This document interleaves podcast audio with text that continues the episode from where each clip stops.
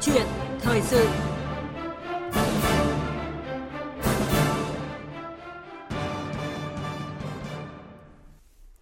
Thưa quý vị và các bạn, những ngày đầu năm 2022, lò chống tham nhũng lại rực lửa với liên tiếp những vụ khởi tố chấn động dư luận, trong đó nhiều vụ việc liên quan đến đất đai, nhiều người dính chàm là lãnh đạo cấp cao ở một số tỉnh thành phố. Mới đây nhất, nguyên chủ tịch tỉnh Bình Thuận và 4 bị can bị bắt để điều tra liên quan đến việc giao ba lô đất rộng hơn 9,26 ha cho doanh nghiệp làm dự án không đúng quy định. Nguyên Phó Chủ tịch Ủy ban nhân dân huyện Văn Chấn tỉnh Yên Bái bị khởi tố bắt tạm giam để điều tra về những sai phạm trong mua bán chuyển nhượng quyền sử dụng đất, thực hiện dự án trang trại nuôi lợn công nghệ cao kết hợp với trồng rừng sản xuất. Đặc biệt trong 10 đại án sẽ được xét xử trong năm 2022 này, nhiều vụ án liên quan đến đất đai tài sản nhà nước, nhiều vụ án liên quan đến dự án 246 Hai Bà Trưng quận 1 thành phố Hồ Chí Minh, Tân Thuận IPC, vụ án đưa hối lộ, môi giới hối lộ, nhận hối lộ liên quan đến Phan Văn Anh Vũ, vân vân. Không chỉ gây thất thoát tài sản nhà nước, những sai phạm tham nhũng trong lĩnh vực đất đai còn làm suy giảm nghiêm trọng lòng tin của nhân dân vào Đảng và nhà nước. Tình trạng này xuất phát từ nguyên nhân nào? Do sự bất cập của pháp luật hay do sự xuống cấp về đạo đức của cán bộ? Đây cũng chính là nội dung chúng tôi bàn luận trong câu chuyện thời sự hôm nay với sự tham gia của khách mời là tiến sĩ Đinh Văn Minh, vụ trưởng vụ pháp chế thanh tra chính phủ.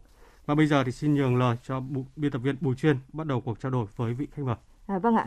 À, xin chào tiến sĩ Đinh Văn Minh ạ. Xin chào quý thính giả của Đài Tiếng Nói Việt Nam. Vâng ạ, à, trân trọng cảm ơn ông đã nhận lời tham gia chương trình ạ. À, thưa ông, chúng ta đều biết rằng là nguồn lực đất đai rất quý giá nhưng không vô tận. À, song cũng vì thế mà rất nhiều vụ việc tiêu cực tham nhũng xảy ra trong lĩnh vực này. À, vậy theo tiến sĩ Đinh Văn Minh là nguyên nhân là do đâu ạ? Vâng, đúng là như vậy. Đất đai rất là quý giá. Trên thực tế thì có nhiều việc tham nhũng xảy ra trong lĩnh vực này. Thì nguyên nhân thì nó rất là nhiều. Chúng ta đã tổng kết trên thực tế hiện nay vẫn đang diễn ra. Ờ, có thể nói một cách khái quát rằng là có mấy nguyên nhân chủ yếu trước hết là vấn đề thể chế. Thể chế của chúng ta còn có những cái lỗ hổng còn có những cái bất cập khiến cho người ta có thể lợi dụng để mà tham nhũng trong lĩnh vực này. Cái thứ hai là trong quá trình thực hiện. Quá trình thực hiện là chúng ta đã triển khai nó không đúng theo các cái quy định của pháp luật. À, rồi cái thứ ba nữa đó là Ờ, tất nhiên là do cái hệ thống kiểm tra giám sát của chúng ta cũng có vấn đề. Chúng ta kiểm tra giám sát từng tầng lớp lớp rất nhiều cơ quan tổ chức kể cả người dân tham gia giám sát nhưng mà hiệu quả cũng chưa cao. Và cái tất nhiên là một cái nguyên nhân rất là quan trọng đó là con người. À, suy thoái về chính trị đạo đức tư tưởng lối sống. Ừ, cho nên dù là pháp luật tốt đến đâu đi chăng nữa nếu mà con người hư hỏng thì chắc chắn là những cái vi phạm nói chung trong đó có vi phạm về đất đai cũng sẽ diễn ra. Đó. Tôi nói ngay trong câu chuyện ngay các cái cơ chế thanh tra kiểm tra giám sát của chúng ta thì rất là nhiều. Ừ, nhưng mà tại sao chúng ta lại phát hiện? Cũng là lý do là một là do năng lực nhưng hai cũng do có khi chính các cơ quan thanh tra kiểm tra giám sát cũng bị mở mắt vì những cái chuyện tiền bạc khác mà chúng ta để bỏ qua những cái sai phạm như vậy. À, vâng ạ à, như ông vừa phân tích là rõ ràng có rất nhiều nguyên nhân mà dẫn đến những cái vụ tiêu cực tham nhũng xảy ra trong lĩnh vực đất đai. Nhưng mà một trong những cái nguyên nhân mà quan trọng đó là cái hệ thống pháp luật đâu đó vẫn còn lỗ hổng còn tranh tối tranh sáng dẫn đến việc là các bên bắt tay nhau để à, thu vén lợi ích gây thất thoát cho nhà nước tổn hại đến nhân dân. Và điều này không phải là hiếm. À, sau đây à, mời à, tiến sĩ Đinh Văn Minh, quý vị thính giả cùng ngay chúng tôi điểm lại một số vụ án tham nhũng lớn liên quan tới đất đai được phát hiện, xử lý trong thời gian qua. Vào cuối tháng 4 năm 2021, Tòa án Nhân dân thành phố Hà Nội đã tuyên án tại phiên tòa xét xử sơ thẩm cựu Bộ trưởng Bộ Công Thương Vũ Huy Hoàng và 9 đồng phạm trong vụ án vi phạm quy định về quản lý, sử dụng tài sản nhà nước gây thất thoát lãng phí và vi phạm các quy định về quản lý đất đai xảy ra tại Bộ Công Thương và thành phố Hồ Chí Minh. Theo đó, tòa đã tuyên phạt cựu Bộ trưởng Bộ Công Thương Vũ Huy Hoàng 11 năm tù. Các bị cáo còn lại nhận mức án từ 30 tháng tù treo cho đến 9 năm tù. Tại thành phố Hồ Chí Minh trong giai đoạn 2010 đến 2016 đã xảy ra nhiều vụ tham nhũng liên quan đến quản lý, sử dụng đất đai.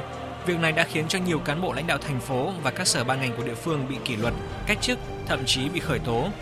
Tháng 12 năm 2018, cơ quan cảnh sát điều tra khởi tố ông Nguyễn Thành Tài, nguyên phó chủ tịch Ủy ban nhân dân thành phố Hồ Chí Minh và một số cán bộ thuộc cấp sở về tội vi phạm quy định về quản lý sử dụng tài sản nhà nước gây thất thoát lãng phí liên quan đến dự án tại số 8 đến 12 Lê Duẩn quận 1.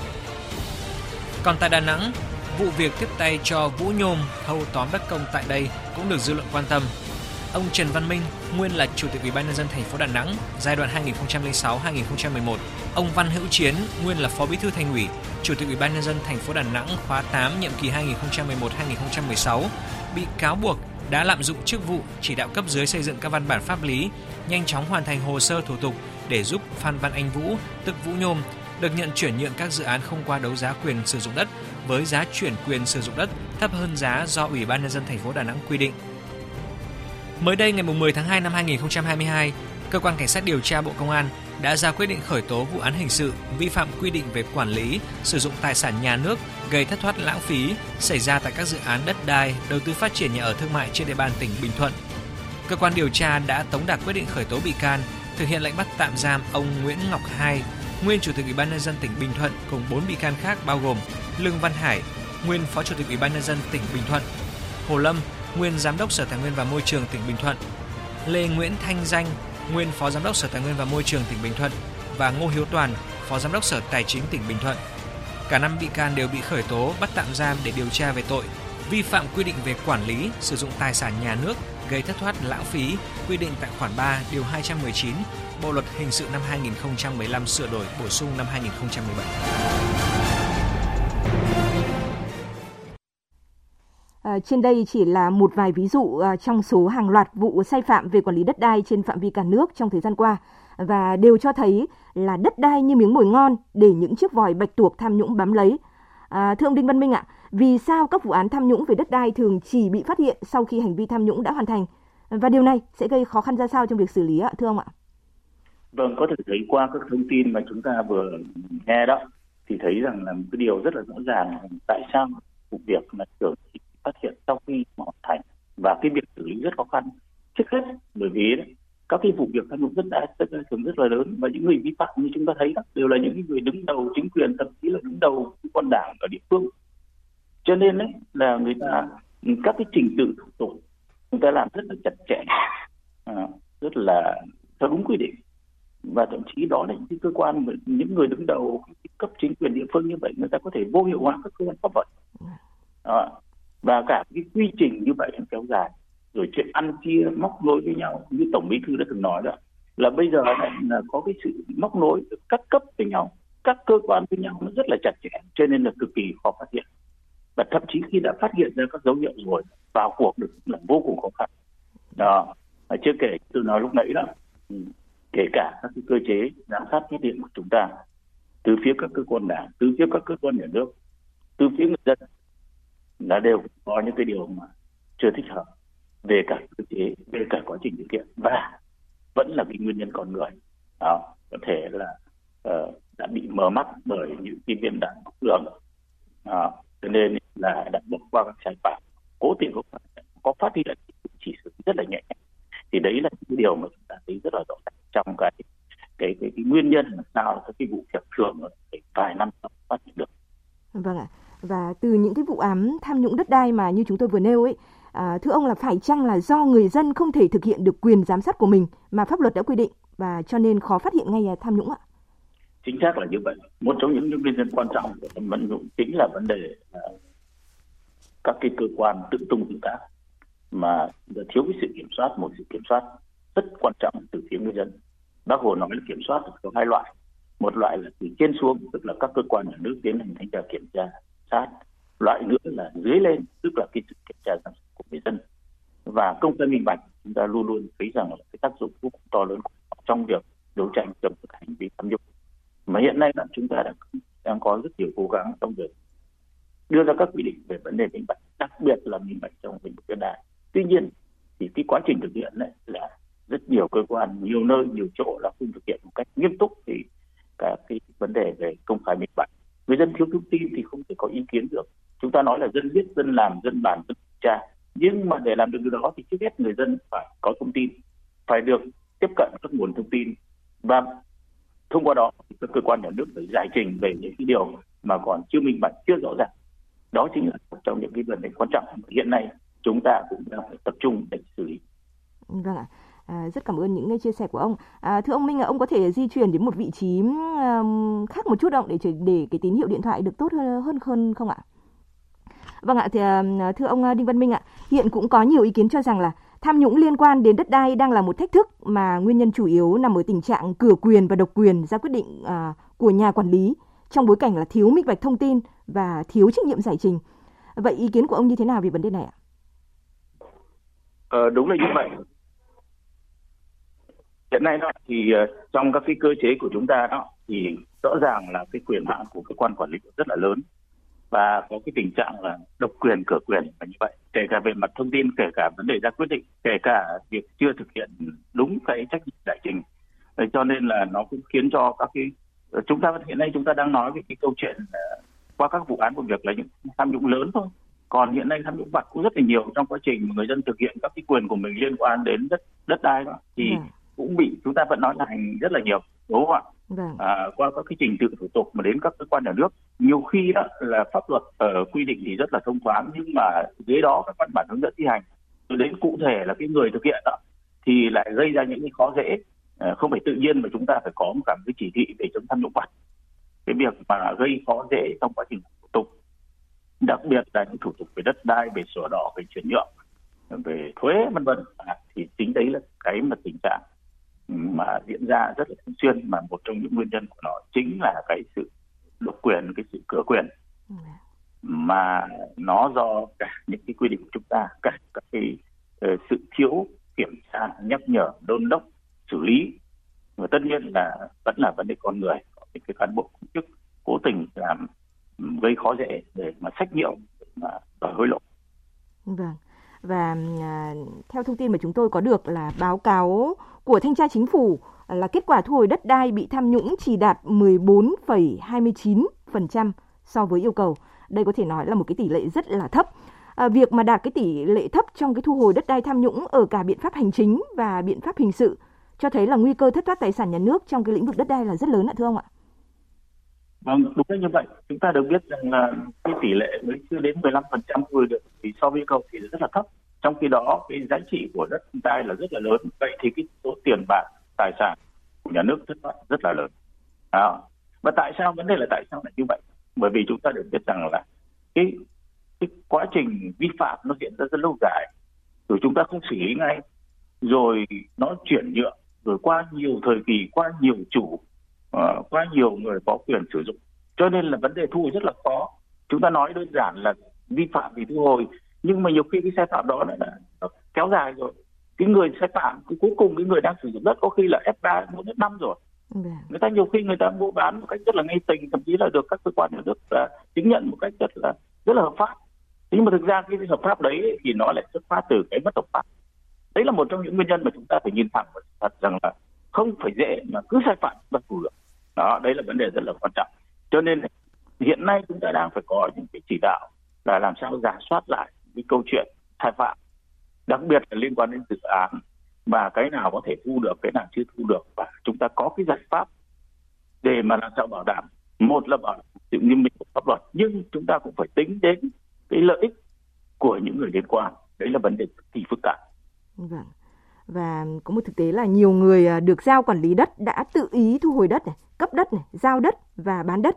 Tình trạng này thì diễn ra là phổ biến tràn lan tại nhiều địa phương trên cả nước có ý kiến cho rằng là lỗ hồng kiểm soát quyền lực làm không hiệu quả. Ông nghĩ sao về điều này? Ở đây đây tôi vẫn nói rằng là do cái cách quy định của chúng ta, chúng ta hiện nay chúng ta có những cái mà uh, quy định nó bất hợp lý, nó chưa rõ ràng.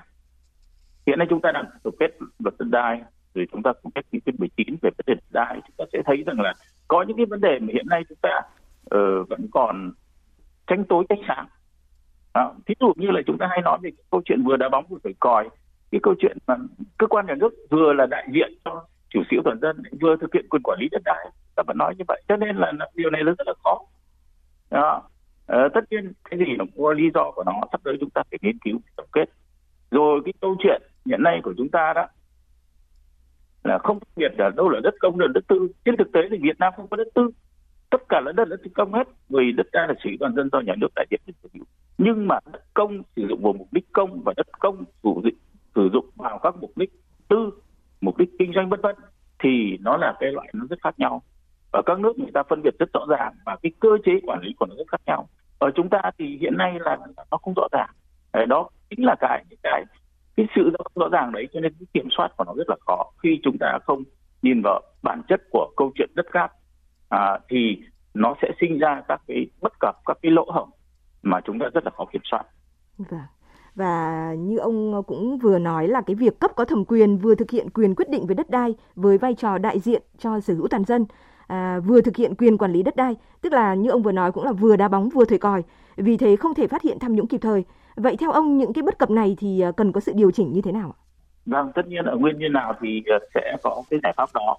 Thứ nhất là chúng ta phải làm rất kỹ trong cái quá trình hiện nay ta đang nghiên cứu để sửa đổi luật đai sao các cái khái niệm cái uh, phạm vi rõ ràng giữa đất công phục vụ cho mục đích công và đất công. Cho mục đích tư từ đó liên quan câu chuyện là giao đất thu hồi đất tính giá đền bù đất. Tất cả những câu chuyện nó liên quan đến cái gốc của nó. Đấy là cái thứ nhất. Cái thứ hai là chúng ta phải nghiên cứu để làm sao để tách bạch ra. À, ờ, không ở trong bất kỳ lĩnh vực nào vậy vừa đào đóng vừa thời cò thì nó sẽ dẫn đến vấn đề xung đột lợi ích.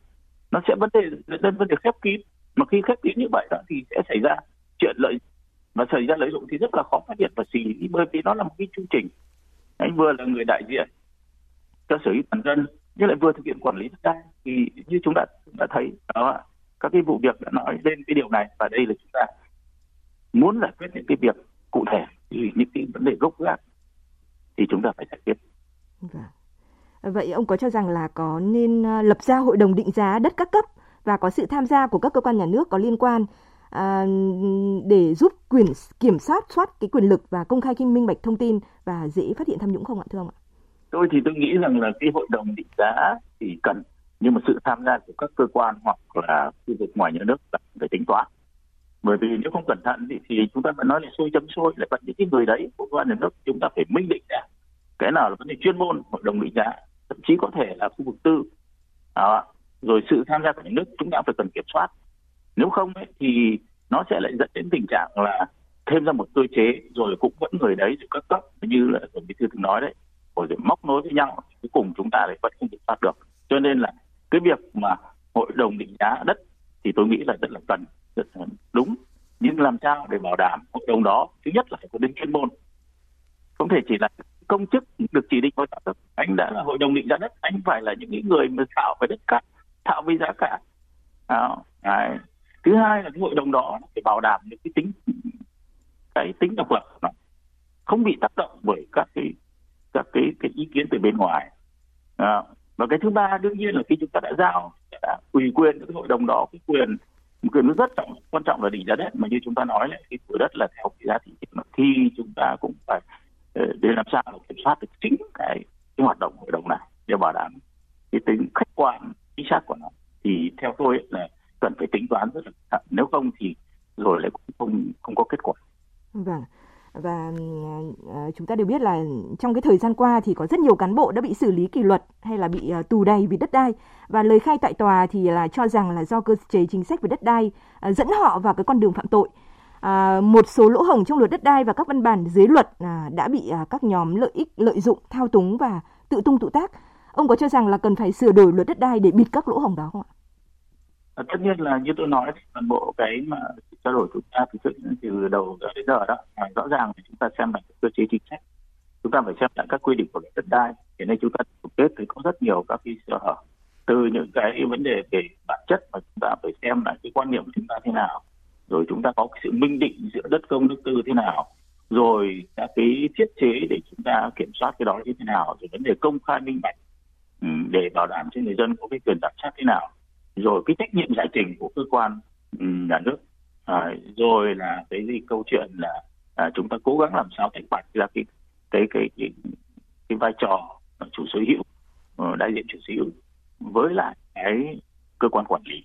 À, đấy là và uh, ờ, chúng ta ở đây có những yếu tố chuyên môn ví dụ như vấn đề định giá chúng ta nói là định giá nhưng là thị trường như trên thực tế thì luôn luôn là người ta phải nói là giá ở các nơi chỉ khoảng bằng 25 đến 30 phần trăm.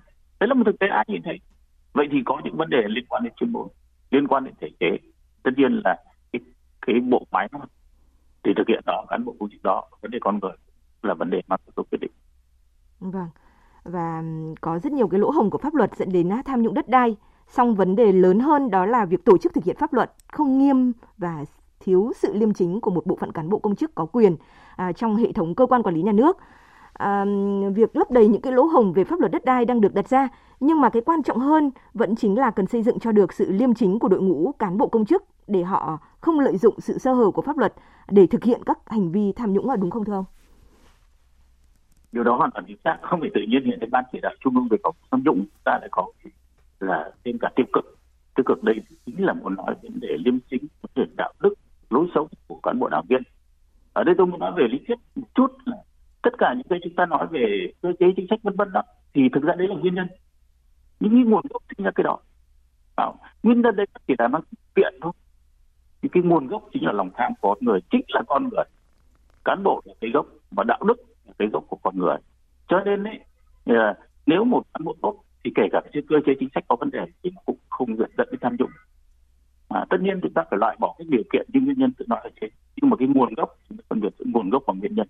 Cái nguyên nhân cái điều kiện thì chúng ta đã nói. Cái nguồn gốc chính là cái sự mất liêm chính của cán bộ chức.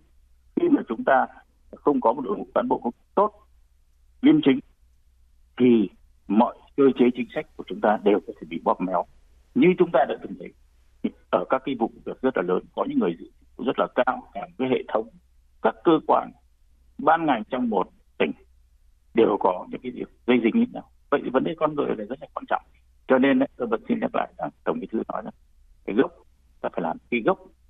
À, cái gốc thì nó sẽ nó sẽ nó sẽ bền bỉ hơn nó ờ, chắc chắn hơn và mà nó toàn diện hơn. Vấn đề là chúng ta khi chúng ta đã xử lý được cái gốc rồi một đội ngũ cán bộ liên chính thì người ta sẽ không tham nhũng. Và như vậy thì chúng ta sẽ làm tốt cái biện pháp phòng ngừa ngay từ chính con người. Tôi cho điều đấy là cực kỳ quan trọng. Vậy theo ông chúng ta cần rút ra những cái bài học à, gì về công tác quản lý trong lĩnh vực à, tài nguyên đất đai ạ? Vâng, ờ, như tôi nói đấy, chúng ta có thể thấy rằng là thông qua các cái vụ việc về đất đai hiện nay đó mà bị tham nhũng chiếm đoạt thì chúng ta thực sự là chúng ta có rất nhiều các cái bài học mà ngay lập tức chúng ta cần phải nghiên cứu để chúng ta sửa đổi bổ sung chúng ta làm sao đó để hạn chế cái điều kiện của nguyên nhân của tham nhũng và đồng thời ấy, một phần nữa là chúng ta phải giáo dục đức chính trị tư tưởng để kiểm soát quyền lực để, để đánh một cái gốc cái, cái nguồn gốc lòng tham của con người sự tha hóa của con người. Thì có rất là nhiều việc hiện chúng ta đang này chúng ta tổng kết luật đất đai trong công tác thanh tra của chúng tôi thì chúng tôi cũng tổng kết ra các cái biểu hiện các cái các cái vi phạm thường xảy ra trong lĩnh vực đất đai ở những cái khâu nào. Hiện nay chúng ta vẫn phải xem là cái khâu nào là khâu chính ví dụ như là vấn đề giao đất vấn đề thu hồi đất vấn đề định giá đất à, rồi vấn đề uh, ngay cả trong quá trình cổ phần hóa cũng vậy. Chúng ta xem rằng cái việc mà uh, chuyển đổi mục đích sử dụng đất như thế nào các cái vụ việc chúng ta thấy là, là nó rất là rõ ràng. Ừ, và đương nhiên là câu chuyện quan trọng nhất là con người. Vì tại sao? Bởi vì chúng ta thấy rất nhiều vụ việc là cũng giống nhau chứ không có nhiều lắm. Cái chuyện ăn đất là giống nhau. Nhưng tại sao nó vẫn diễn ra? Thì đó chính là cái câu chuyện ngoài cái cơ chế chính sách cả thì vấn đề kiểm soát quyền lực kiểm soát đội ngũ cán bộ công chức giáo dục đạo đức chính trị tưởng về sự liêm chính đấy là những cái uh, trụ cột rất là quan trọng trong đấu tranh phòng chống nhũng cũng như là trong lĩnh vực đất đai trong những lĩnh vực rất là nóng hiện nay. Dạ, vâng ạ. À, rất à, à, cảm ơn ông Đinh Văn Minh, vụ trưởng vụ pháp chế thanh tra chính phủ à, đã tham gia chương trình à, cùng chúng tôi hôm nay ạ. Xin cảm ơn ông ạ. Dạ. À, thưa quý vị và các bạn, nhìn lại những sự cố liên quan đến tham nhũng trong vài năm vừa qua, nhiều vụ án tham nhũng lớn về đất đai đã được xét xử, nhiều cán bộ quản lý cấp cao đã rơi vào vòng lao lý chỉ với một lý do thực hiện thẩm quyền quyết định về đất đai trái pháp luật gây thất thoát đất công. Việc phát hiện xử lý các vụ án tham nhũng liên quan đến đất đai cho thấy công cuộc phòng chống tham nhũng của Đảng và Nhà nước ta ngày càng quyết liệt và điểm đúng huyệt của nạn tham nhũng. Quyết tâm của Đảng, ý chí của Trung ương về quét sạch tham nhũng là rất rõ. Kết luận tại phiên họp thứ 21 của Ban chỉ đạo Trung ương về phòng chống tham nhũng tiêu cực hồi tháng 1 vừa qua, à, Tổng Bí thư Nguyễn Phú Trọng đã nhấn mạnh rằng à, trong năm 2021, công tác phòng chống tham nhũng tiêu cực tiếp tục được đẩy mạnh, đạt nhiều kết quả rõ rệt, có mặt cao hơn năm trước, khẳng định quyết tâm mạnh mẽ của Đảng, Nhà nước trong đấu tranh phòng chống tham nhũng tiêu cực, củng cố thêm niềm tin của nhân dân, không ngừng không nghỉ, không vì chống dịch mà trùng xuống, không xử lý. Và chúng tôi xin à, kết thúc câu chuyện thời sự tại đây. Ý kiến của quý vị về nội dung này xin gọi cho chúng tôi tới số máy là 0243 934 9483. Còn ngay sau đây, à, chúng tôi xin truyền tới quý vị và các bạn à, những thông tin về diễn biến tình hình dịch COVID-19 trong nước và thế giới.